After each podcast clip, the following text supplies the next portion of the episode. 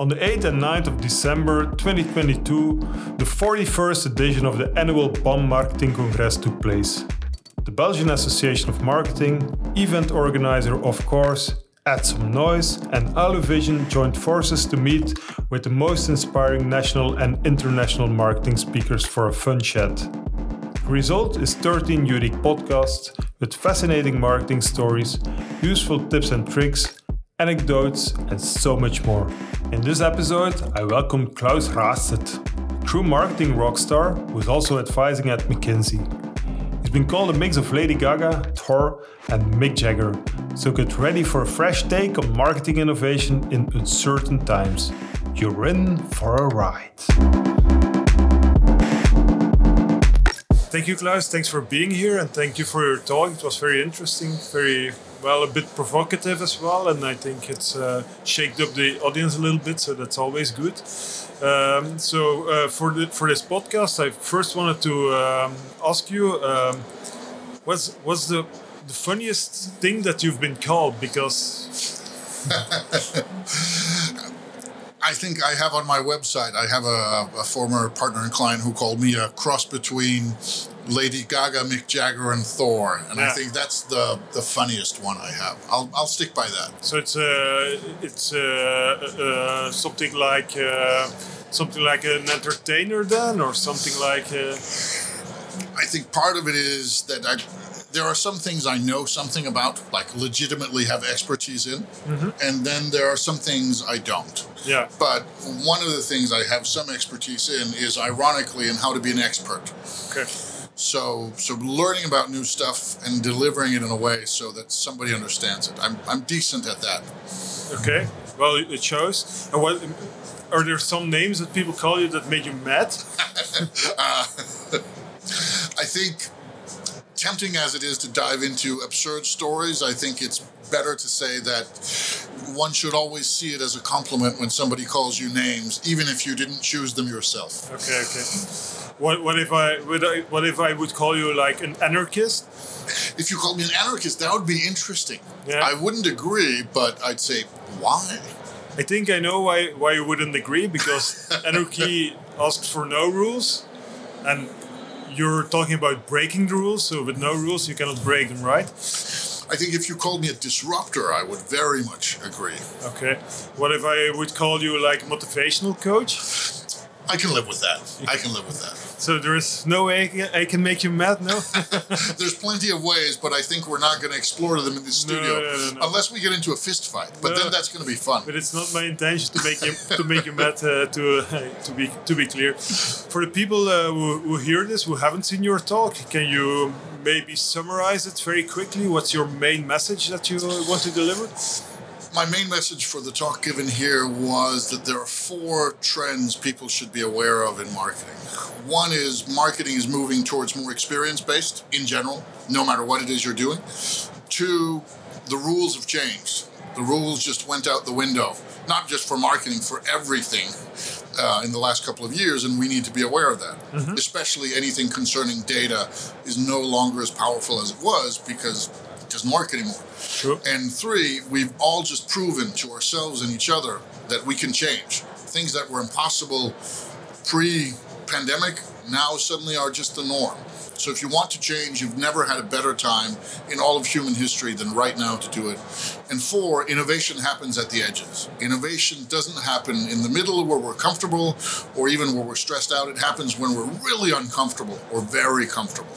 Yeah. So uh, for a second trend, where you say where you said uh, uh, things things are happening for for uh, so basically we didn't had uh, a Y2K bug, but we had a Y2020 bug. In, yes, exactly. Yeah. Excellent way of putting it. That there was a lot of talk in the IT industry about the Y2K problem. It didn't turn out to be that bad. We had yeah Y2020 instead, and that was really bad. Yeah, and uh, it changed a lot of things, uh, especially. And one of the other things that you that you are focused on is, is this innovation, indeed, and that uh, that that uh, in innovation can at, at, the edges, as you said.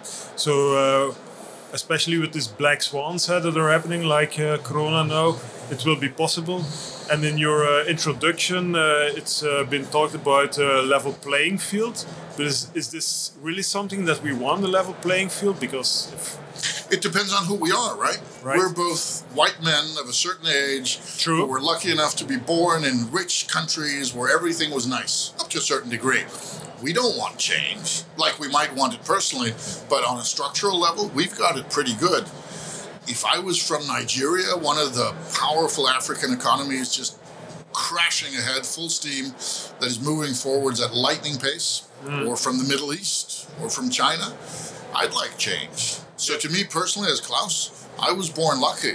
I'm the world is my oyster, but I think it would be good with a bit of change. Yeah, I agree, but but uh, wh- what I actually mean is because I, I want change as well because at least I want to change marketing. There is a lot there, there is a lot that can be changed for the better. But what I really mean is is a level playing field. Suppose you give every person uh, in the world the same chances. You give them all the same amount of money. How long Oh, no, will no, it, how long not- will it take? That's not going to happen anyway. But what I mean by leveling the playing field is imagine tomorrow, tomorrow that every piece of communication internationally stopped being in English and started being in Hindu. Okay. Let's imagine that happened tomorrow. Yeah. Then the whole professional, global expert class who speak what we're speaking now, English, nobody would understand us, right? Yeah, And suddenly, the people who spoke Hindu, ooh, everyone would understand them. That sort of thinking that that doesn't level the playing field totally, because now somebody else has the advantage, but it does shake it up a bit. And I think what's important to recognize is that we live in a world where things get shaken up more and more frequently than they did before. Where maybe there was once a big shakeup every 100 years, every 50, every 30. Now there's a big shakeup every five years, every two. I don't even know where this is going, but I think what we need to get used to is being shaken up. And that means we need to be multidisciplinary, we need to be playful, we need to be innovative, we need to think about thinking in different ways, even while we're trying to amass expertise. Yeah. So the theme of the Congress is very actual. Uh, embrace uncertainty. It's uh, it's also about finding finding chances, basically. That's Yes, and, and by getting used to being uncomfortable. Yeah. I think one of the most powerful skills out there right now is being used to being uncomfortable. That doesn't make it comfortable because that's different, but getting Yeah. used to this, okay, I've been down this hole, I don't recognize it, but I climbed out of the last 10 holes, I'll probably get out of this one as well. yeah. That's a super useful skill set because there will be holes. And maybe they're not corona shaped, maybe there's something else. We don't even know. Is it AI? Is it war? Is it inflation? Is it famine? Is it. We have no idea. The next thing, it's uh, happening every day. Something new, indeed. Yes. So and uh, you also can enjoy this. You you should try to enjoy this. or- Yes. Yeah. Yeah. Get the best out of it. Yeah. Do.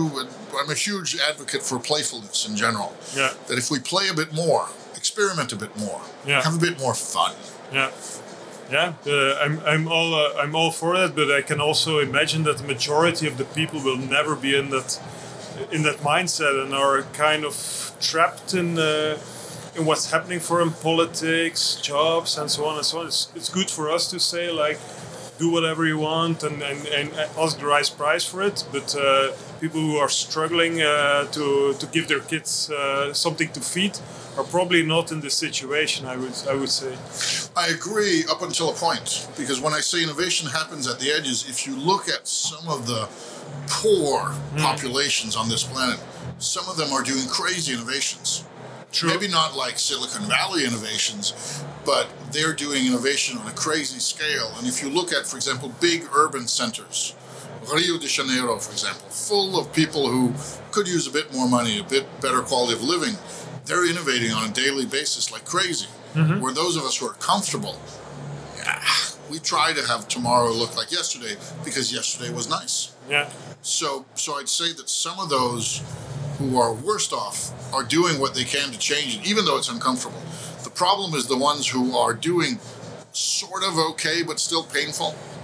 Yeah. If it hurts a little every day, you're not going to change it. You're going to you're going to live with it. Yeah. If it hurts a lot, you're going to try to do something about it. If it hurts like hell, you're Yeah. going to do everything you can to change it. change it. Yeah, it's like living with a chronic uh, back pain or something. Like then you try to do something different, right? Yeah. And, and it's, I think that in the world of marketing, I had a friend, and sadly he didn't get the buy-in of his leadership, but he was in charge of a 100 million euro marketing budget, and he said, "We've had some fat years. We could do whatever we wanted. It was great." yeah, He was he was feeling invulnerable. He was at that edge of the spectrum, and then he said he knew they were going to slash his budget by quite a bit mm-hmm. it would still be fine, but they were going to kill off quite a bit of his extra budget. And I said, why don't you go all the way? Why don't you tell them to slash it and then slash it two times more and use that money to make somebody else in the organization vulnerable? And he bought into that idea. He said, I'm going to go to them. I have a hundred million marketing budget right now. I'm going to go to them, and they say it's going to be 70. I'm going to say, give me 30 because that forces me to think. 70 just stresses me out. A 100 allowed me to take chances. Yeah. 30 means I have to. 70 just leaves me in the middle. that's a But very. his leadership didn't buy into it. it- they didn't. They did not because they they felt he was taking too big a risk. But he sat there and he said, "It's crazy, but I see it. I'm going to try it." He could have just hired you for like 50 millions or something. That would have been nice, right? I could have suggested he used just uh, five of those 40 that they saved on me. Yeah, but uh, But uh, it's very interesting what you said. Innovation. uh, So, or you need a crisis, or you need to be invulnerable. That's uh, that's basically the spectrum that uh, yes, the edges, huh? what, what, what you speak about, and uh, how that you should create it for yourself. And it, this reminds me of the of the quote, and I'm not sure if you ever read the book because it's been ten years ago. Velocity, from uh, Ajaz uh, Azid and uh, Stefan Hollander, I think. Uh, they had a, a, a quote in there which is stick to me as one of my favorite uh, marketing quotes. We don't have any money, so we have to think, which is exactly yes, what you exactly, what you said. exactly. Yeah. So it's, uh, it's very interesting. Also about uh, about uh, value adds, about value, like uh, like your book uh, was a very very good illustration of value. So you're not selling it uh, on Amazon, you're selling it personally, and it's cost 500 plus euros. Huh? Um, so I was going to ask you for one for free, but I saw you just handed out the last uh, the last piece. So You know what? I will send you the digital copy as a gift and a thank you. And, and on that book, for those curious out there, uh, I did a book with a Croatian pricing expert on pricing expert services, and we priced it at 560 euros. And of course, people say we're mad. yeah, but I don't think it's. I think it's not a mad strategy. It's a No. And we've sold, we haven't sold many, no. but we've sold books, and we're going to sell more. You've sold experiences. And we've definitely sold experiences. And I think most of all, it's about breaking the shape. Yeah. As Philip says, it's not a book, it's a book shaped pricing tool. Yeah, yeah. They introduced me to you by the story, so I knew it. So I didn't, uh, I didn't play along with the game. But they said to me, uh, uh, Claus's uh, theory is you're not paying for the book, you're paying for what's in there. Of course. For the knowledge. But isn't knowledge uh, today? Isn't that uh, in abundance? Isn't there knowledge everywhere? So so. Probably the things you're writing, you can find them in another version as well. Yes. So, so what makes a difference then? Here, because this is not just knowledge, it's a very good point that knowledge is abundant, but this is knowledge wrapped into usability Yeah. in a convincing way. Yeah, And knowledge is everywhere. Everywhere. You can find more or less anything you want to know. Somebody's True. written about it or blogged about it or podcast about it, but wrapped into convincing format. Yeah. That's not always there. And wrapped into a useful way of, of using it, that's not always there. Yeah. And we sincerely believe that with the book, we have the knowledge that others also have, but we've wrapped it in a way so people should be able to walk away with that book if they leaf through it and read some of it, some of the tips. They should walk away and it should make them a lot more than that 560 euros. yeah. I think the price tag is part of uh, of, of this format of this experience because it gives you like a, a, mandate to do something with it. You must do something with it. If you pay so much for a book, it's it you has- must do something, right? You're has to committed to, using it, and it's it's. I sometimes get asked by people because my website says I charge a thousand euros an hour, which I I've do. seen that. Yeah, yeah. That's a lot of money. You're go- not going to charge me for this. Uh, is double. No, no, no, no. But what it is is that it means I never get asked to do boring things, because who would hire somebody at a thousand euros an hour Yeah. to do something boring? It's not that I couldn't clean a toilet. I I've cleaned plenty of toilets. I do that when we run our own events. I sometimes do that. But when I'm working for somebody else, the high price tag means they're never going to hire me unless they want something they couldn't get cheaper because then they would choose that. So they hire me to do stuff that they don't know what it is. I usually get hired by people who say, We want something, but we don't know what that something looks like. yeah, yeah, And then it gets interesting. yeah. Where if you just get hired as a pair of hands, like you're a podcast host, if I come in and I tell you, I'd like you to ask me these questions and provide this conversation, then I'm Not then I'm interesting. not, no, not, not interested, right? Where I come in and you you pull out your expertise. And I can't just change that. I can't just swap you with some other host because then it's going to be completely different. And likewise, you can't swap me with somebody else. You could, of course, but then it's going to be a different conversation. True, but let's be clear. This is not my day job. This is the first oh, time Oh, sure, I'm sure, doing but it- this. it- it doesn't matter, I, But right? I understand. Yeah, And yeah, it, it means that also for both of us, right now, I'm not Claus. I'm just a guest. So I could be swapped, right? It would be different, but you could swap me for anyone because you don't need me, you just need a guest. Yeah. Just like if, since you're new, they're not having this radio host, the voice that amazed millions, blah, blah, blah. you're just a host. So right now, none of us are in an expert position, which means that if we go out and try to charge even 50 euros for this, people are just going to laugh at us. Okay. So none of us are getting paid for this right now. Right? no, yeah. True. So we should do stuff where we're experts, and when Or- that's paid, that we we can do the fun stuff. Or things that we enjoy because I enjoy this. Uh, And so do I. But we can only do that because of abundance. We can only do that because we have the time. because we And if- don't need to. Because we don't need we don't need to spend 100% of our time working to pay the bills, which means we can do weird stuff like fool around on a podcast and have fun. But we couldn't do that unless we had enough money, resources, time from our regular jobs that we have the time for this. Yeah. And I love getting to do stuff like this. Well, uh, it's all makeable. Eh? You can make your own life and uh, give it a direction. You can try at least, right? You can try it. Maybe one last thing. Huh? So you basically thanked Dan. Huh? So uh, so one of the guys who helps organize this conference to put him on stage said, "You give, let's give him the applause he deserves." Uh, and I think it was beautiful. At the same time, I was wondering, is this something that Dan really enjoys? I don't know, to be honest. I hope he does. I know that Dan, Dan, the social construct, Dan, the the human mind, may have liked it, may have not, because that's Dan. Yeah. I know that Dan, the biological being, likes it a lot. He likes it, yeah, Yeah, yeah, but that's Dan biology. Yeah. And maybe Dan will come over to me tomorrow and say, Claus, that thing you did where you put me on stage, never do it again. I have a knife and I'm ready to use it. I hope he doesn't, but he might. But that's how it is every time you surprise somebody. But I think it's very good to do it because, as you said, you give something to the audience by thanking somebody. It's, it's this thanking an economy thing. Eh? By thanking some somebody, you, you feel good by yourselves, and I did feel good by myself.